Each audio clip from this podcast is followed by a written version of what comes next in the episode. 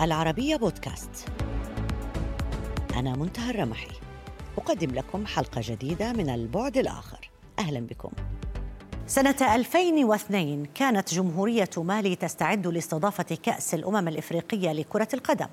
وقتها كان هذا البلد الإفريقي يعاني من أزمة اقتصادية طاحنة هددت قدرته على استضافة العرس الكروي الإفريقي. وفيما كان الحديث يدور عن نزع تنظيم البطولة منها كانت الصين جاهزة لتتدخل وتبني في فترة قياسية استاد كرة قدم جديد في قلب العاصمة كهدية لشعب مالي. طوال عشرين سنة تالية استمرت استراتيجية التغلغل الصيني في القارة الإفريقية بنفس الطريقة الناعمة هدايا وشراكات وتجارة واستثمارات في الوقت الحالي تمثل القارة الإفريقية محورا أساسيا في خطط الصين للتمدد والتوسع الاقتصادي ضمن مشروع الحزام والطريق. لذلك وعندما قامت الصين بإنشاء أول قاعدة عسكرية خارج حدودها لم يشعر أحد من المراقبين بالدهشة أن يكون موقع هذه القاعدة في منطقة القرن الإفريقي الذي يمثل مدخل القارة السمراء على المحيط الهندي ومفترق الطرق الاستراتيجي الكبير بين الشرق والغرب. صحيفة واشنطن بوست نشرت سابقا تحليلا بعنوان في جيبوتي الاستراتيجية صورة مصغرة عن موطئ قدم الصين المتنامي في إفريقيا. الصحيفة رصدت مشروعات الصين من بناء أكبر ميناء في إفريقيا وخط سكة حديد إلى إثيوبيا وأول قاعدة بحرية خارجية للصين. وتحت سطح البحر يقومون ببناء كيبل ينقل البيانات عبر منطقة تمتد من كينيا إلى اليمن. سيتصل الكيبل بمحور إنترنت يضم خوادم تديرها في الغالب شركات اتصالات مملوكة للدولة في الصين. حول صراع القوى العظمى في منطقة القرن الإفريقي اسمحوا لي أن أرحب بضيفي من نيويورك سعادة السفير خالد حسين اليماني وزير الخارجية اليمني الأسبق. أهلا بك معنا سعادة السفير. وسهلا وشكرا أخت منتهى على الاستضافة وشكرا لمتابعيك. أهلا بك. دعني أبدأ معك بالسؤال عن ميزة القرن الإفريقي 16 قاعدة عسكرية أجنبية في منطقة القرن الإفريقي تقريبا وهذا أكبر وجود عسكري دولي في بقعة واحدة في العالم، لماذا برأيك؟ في الواقع حالة الاستقطاب اولا إن مضيق باب المندب ومنطقة القرن الإفريقي وأنا لا أستطيع أن أفصل منطقة جنوب البحر الأحمر أو كل البحر الأحمر بمنطقة القرن الأفريقي باعتبار أنها أنها تحمل نفس البعد الاستراتيجي بالنسبة للملاحة الدولية بالنسبة لل أيضا للتطلعات الدولية لتوسيع نفوذها في المنطقة. فهذا الممر كما تعرفين أختي العزيزة ينقل أكثر من 30% من من المنتجات النفطية والمشتقات وال وال والزيت آه عبر إلى إلى مناطق مختلفة من العالم. مم. 30% من الإنتاج العالمي. كما أن هناك تقريبا 7 إلى 10% من الإنتاج الزراعي يمر عبر هذا الممر الحيوي. مم. فهناك دول تعتمد استراتيجيا على على ما يأتي عبر هذا الممر. ولهذا نتيجة ل آه نتيجة اولا لوجود بين بين الدول المتشاطئة بين الشاطئ الشرقي والغربي تفاوت كبير كان في مستوى الدخل نتيجة للثروات النفطية من جهة ونتيجة لانتشار حالات التصحر والفقر والأزمات المتراكمة والفساد.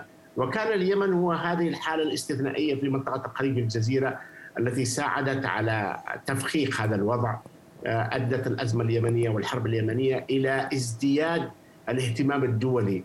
طبعا الاهتمام الدولي جاء إلى المنطقة بعد بعد زيادة حالات قراصنة التي الظاهرة التي تلاشت ولكن كانت صحيح. نشطة خلال ال 15 سنة الماضية. وهذا كله دفع الدول للبحث عن موطئ قدم الفقر واحتياجات الدول في في في الجهة الغربية من البحر الأحمر. دفع لتقديم مثل هذه التسهيلات التسهيلات باعتبار إنها تسهيلات تجارية. آه بالنسبة ولكن هذه التسهيلات التجارية لها أبعاد استراتيجية، نحن الآن ندفع ثمنا آه، لهذا التواجد الاستراتيجي طيب وهذا سعاده السفير بيقودنا للسؤال إنه يعني ما السبب الذي جعل هذه الدول الواقعة على القرن الإفريقي ما استفادت من قيمة موقعها؟ لماذا لم تتحول كمفاتيح استراتيجية لنقاط التجارة؟ بسبب آلية الحكم ولا بسبب يعني وحضرتك أشرت لنقطة مهمة يعني برغم أهمية الموقع إلا أنه الفقر مدقع في هذه المنطقة. نعم الفقر مدقع لأن النظم المتوارثة في المنطقة وبما فيها اليمن فأنا أنا أنا دائما أضع كنت دائما أضع اليمن جزء من من يعني في مواصفاته في توصيفه في الاجتماعي والسياسي والاقتصادي آه، كجزء من هذه الدول في القرن الأفريقي. ولهذا سعت الدولة اليمنية في الماضي إلى انشاء تجمع صنعاء وهي فكرة كانت تريد أن تشترك فيها مجموعة من الدول المتشابهة في أنماط الحكم المتشابهة في الأوضاع الاقتصادية للبحث عن مخارج مشتركة. تتذكرين كان هناك مشروع لإنشاء الجسر آه، بين يربط ما بين الساحل الشرقي والغربي في باب المندب. وكان. كانت أحلام وطموحات كبيرة ولكنها سرعان ما تلاشت وذهبت مذهب آه، مذهب الرياح. لأنه لم تكن هناك حالة استقرار في اليمن ولم يكن هناك نتيجة لتفشي الفساد وتفشي فساد نظم الحكم وفساد الفساد السياسي الذي كان منتشر والذي أدى إلى ما أدى إليه من تدخل التحالف في اليمن واستيلاء الحوثيين على السلطة. فأقول إن هذه الأوضاع هي التي دفعت أسهل الطرق كانت بالنسبة لهذه الدول آه، على ناخذ على سبيل المثال جيبوتي أن تحولت القاعدة العسكرية الفرنسية إلى نموذج لتفريخ حالات أخرى من القواعد العسكرية. اليوم القاعدة العسكرية الصينية تتوفر على مؤهلات وتسهيلات هائلة نظرا لما تقدمه الصين. والصين صحيح. تنظر إلى قاعدة العسكرية في جيبوتي باعتبار أنها جزء من مشروع كبير كما أشرت إليه مشروع الحزام والطريق. وهذا المشروع ليس له أغراض اقتصادية أو تجارية كما قد يبدو للوهله الأولى ولكن الصين تريد أن تكشر عن أنيابها وتبلغ العالم بحضورها وبقوة. يعني ما ما يجري اليوم في جيبوتي خطير لأنه حتى القاعدة الفرنسية بتصير يعني لعبة أطفال والقواعد العسكرية الأخرى. مقابل القاعدة الصينية. نعم نعم نعم. إيه, إيه، بس حضرتك ذكرت نقطة مهمة، أشرت إلى فكرة عدم الاستقرار الموجودة في المنطقة، إحنا دائما بنتساءل ما السبب في ماذا؟ هل حالة عدم الاستقرار الموجودة في دول القرن الإفريقي هي ضريبة تنافس القوى العظمى على موقعها ولا العكس؟ يعني آه، آه، التنافس هو الذي يؤدي إلى حالة عدم الاستقرار، المصالح تؤدي أكيد. إلى حالة عدم الاستقرار. أكيد أكيد وأعتقد إن دول المنطقة ستدفع آه، ثمنا باهظا في المستقبل نتيجة لهذا التنافس إذا ما اخذنا بعين الاعتبار التطلعات أيضا الروسيه وتواجدها في بور سودان. رغم إنه هناك خلافات اليوم مع الحكومة السودانية لأن طبيعة الحكومة تغيرت حينما توقع تم توقيع ذلك الاتفاق. ولكن التواجد الروسي سيبقى وسينتشر في المنطقة. كذلك التواجد التركي مم. الذي هو متواجد في الصومال ويريد أن يتوسع وينتشر إلى سواكن سواكن سواكن السودانية صح. نعم سواكن السودانية و... و... وهذه الفكرة هي إنشاء قواعد لماذا كل هذا التفريق في القواعد العسكرية؟ قالها الجنرال قائد القوات الأفريقية في القيادة الأمريكية اللي اسمها US Africom هذه هذا الجنرال قال إن تواجدنا في القرن الأفريقي ليس فقط لمقاتلة ومطارده فلول القاعدة ولكن لمراقبة التطلعات العسكرية آه، للدول الأخرى وتحديدا سماها الصين وروسيا. فهناك هناك تسابق وتهافت. إذا إذا إذا لم نسعى نحن في دول المنطقة للملمه أوضاعنا وتحديد الخطوط الحمراء لأن هذه هذا فضاءنا الاستراتيجي. فهم اليوم يتحركوا ضمن فضاءنا الاستراتيجي. وأقول إن الجهد الذي بدأت فيه المملكة العربية السعودية لإنشاء تعاون بين الدول المشاطئه للبحر الأحمر ينبغي أن يمتد إلى دول القرن الأفريقي، ينبغي أن تكون هناك شراكة وبناء والا نترك الآخرين يلعبوا في في في في في فنائنا الخلفي لأنه هذا خطير جدا.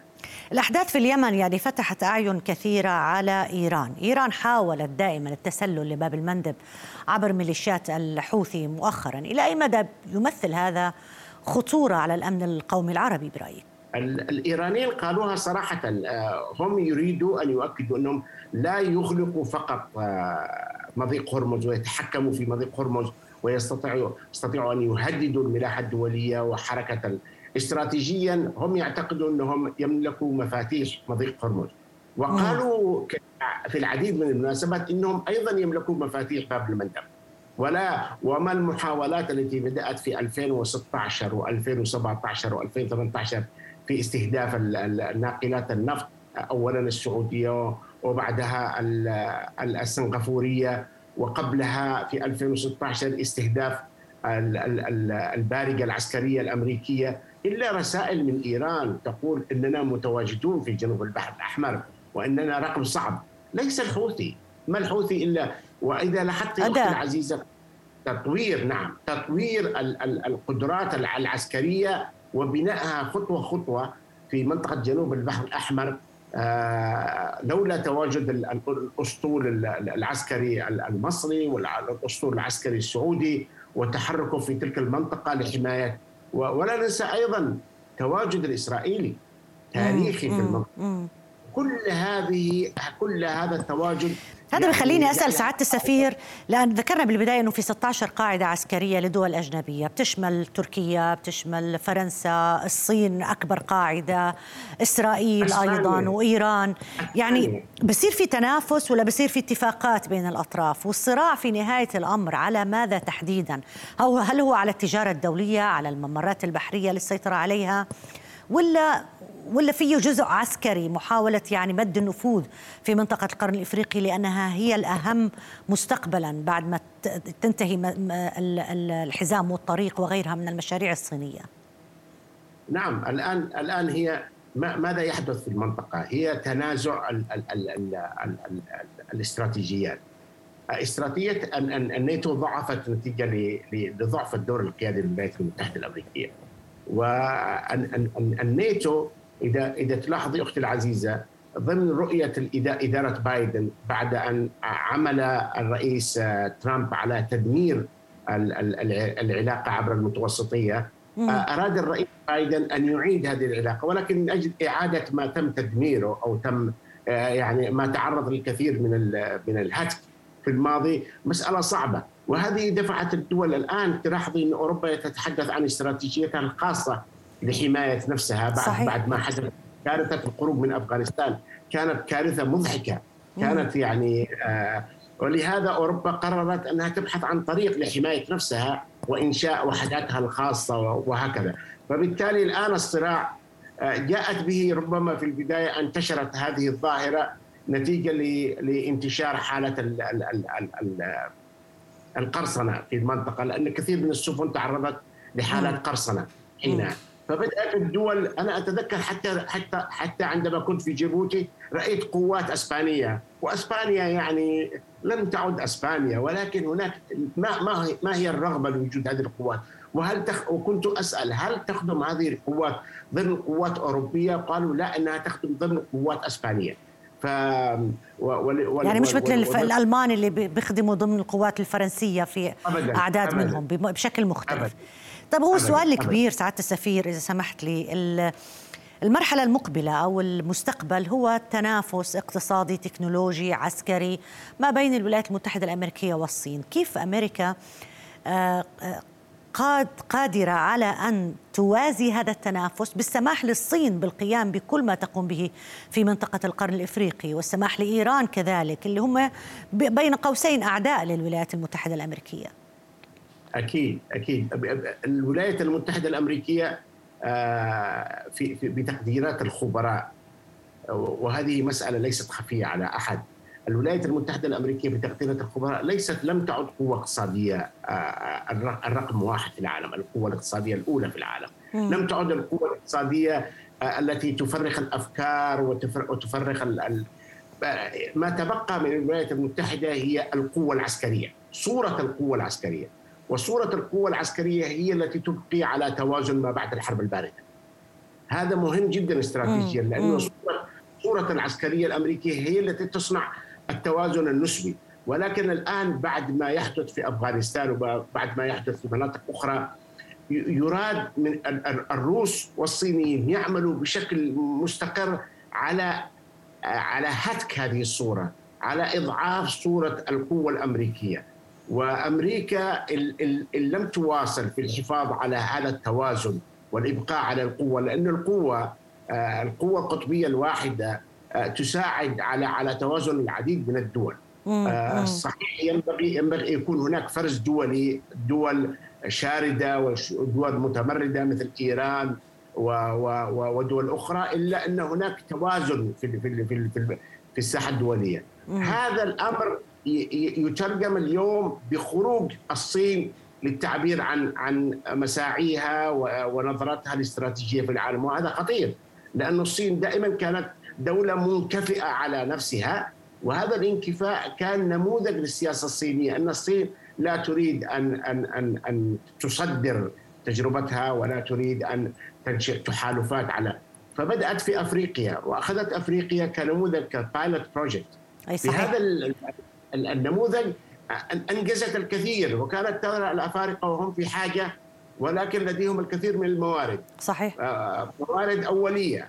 مساحات جغرافية مساحات استراتيجية فبدأت تجرب في أفريقيا ونجحت كثيرا في الوقت م. الذي غاب الآخرين عن أفريقيا وتركوا أفريقيا مساحة مفتوحة اليوم ال five generation ال five G للاتصالات التي تحدثت عليه في بداية التقرير خطير لأن الصينيين الآن يسيطروا على مساحات كبيرة وينشروا تكنولوجيا لا تمتلك مصداقية أقصد مصداقية عندما نتكلم عن نتكلم عن مصداقية نتكلم عن المصداقية الأمنية في الاتصالات عن المصداقية الأمنية في الأمان في في في, في الأمان الدولي. لا يوجد هناك في إطار الأمم المتحدة بروتوكول للتعاون مع التعامل مع هذه التكنولوجيات التي تفرخ والتي قد تكون فيها الكثير من المخاطر على على على الدول وعلى سياداتها وعلى وعلى وعلى الأفراد في كل مكان. أشكرك جزيل الشكر على المشاركة معنا في هذه الحلقة، شكرا جزيلا لك، شكرا. خلال السنوات الماضية تبدو الاستراتيجية الأمريكية واضحة في أن تنسحب من النزاعات العسكرية المباشرة حول العالم لتعيد تخطيط أولوياتها وهي إدارة الصراع مع الصين. فهل تنطبق استراتيجية الانسحاب أيضا على القرن الإفريقي؟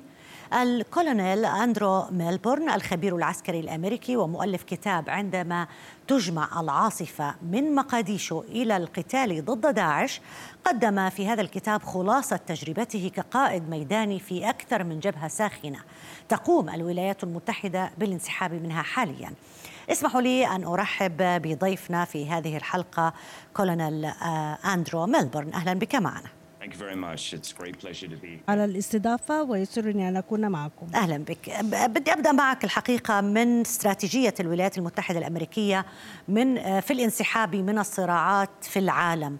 ولو أخذنا أفغانستان كمثال هل هي استراتيجية مدروسة؟ هل هي محسوبة العواقب؟ آه، آه، وإذا كان صحيح لماذا تتسم بالفوضى في كثير منها؟ بداية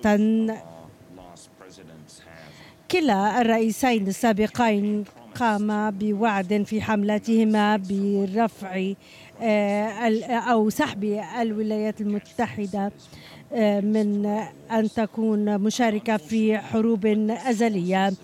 ما تسبب به ذلك هو آه، أعتقد أنه وجهة نظر بالسياسة الخارجية حيث أن الولايات المتحدة يا إما منخرطة أو غير منخرطة بشكل كامل فهي آه، كل نفوذها الإيجابي الذي نحاول أن نكون من خلاله قائد عالمي. هذا لا يتطلب منا الدخول في حروب التي تكلف باهظا ففي الصومال وهذه معلومات متوفرة آه، في آه، الإعلام بشكل عام. لدينا قوة آه، نحو 700 من العملاء الخاص في القوات الخاصة. ولننظر إلى ما حدث في الصومال منذ يناير الماضي.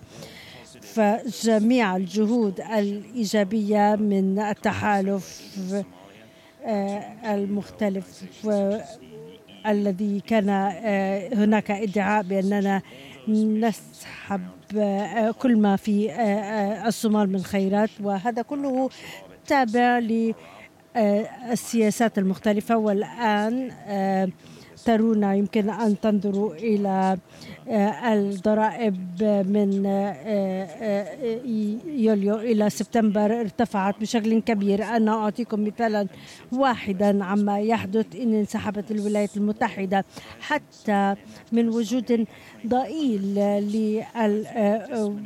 للولايات المتحدة. فهذه الإدارة والإدارة السابقة قللت من شأن الثقل الأخلاقي لوجود أمريكي قوي آه، آه، وما تعنيه للدول الأخرى. شهدنا ذلك في أفغانستان ففور انسحاب قواتنا ثمانية ألاف ونصف من قوات الناتو انسحبت لأنها فقدت ضمان الأمني وبالتالي هذا الانسحاب له أثر كبير على قوات الأمن الأفغانية.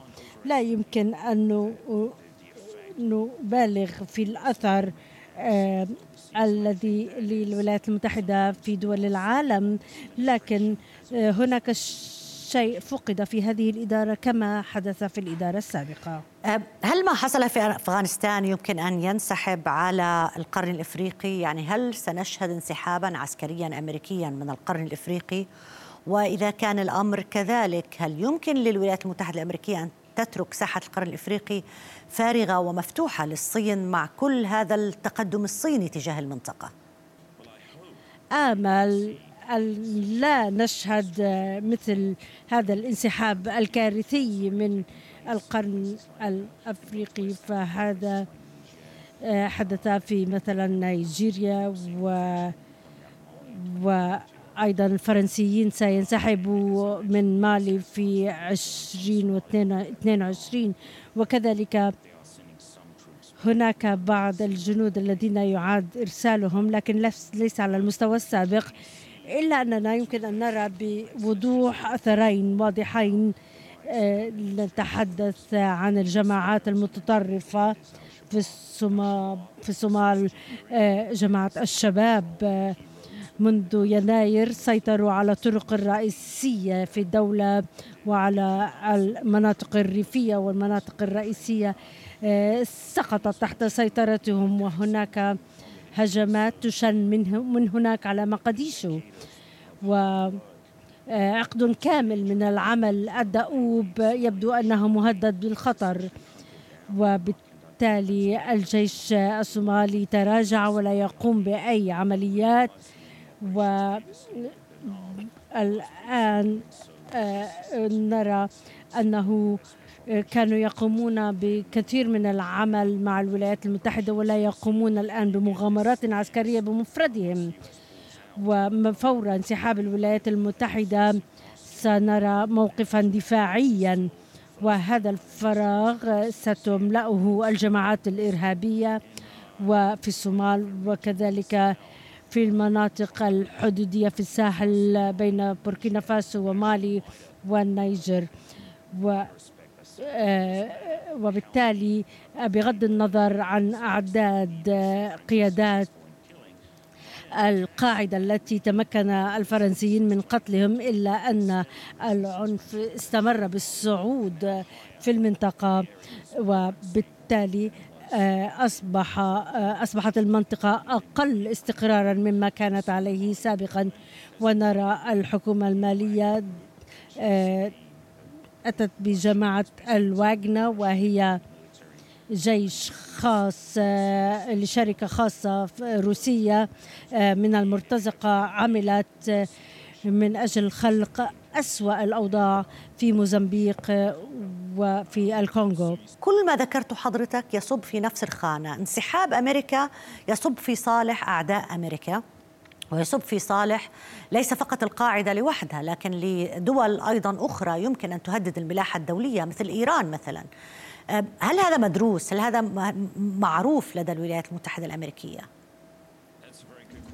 هذا سؤال جيد و إجابتي الصريحة هي أنني آمل أن تؤخذ هذه الأمور بالإعتبار فنحن مضى علينا أشهر على هذه الإدارة ونأمل أن نرى منها الكثير وليس هناك دليل أدلة كثيرة على أن الإدارة الأمريكية تأخذ هذه النقاط بالاعتبار وأن أي فراغ تستغله العناصر السيئة والجماعات الإرهابية.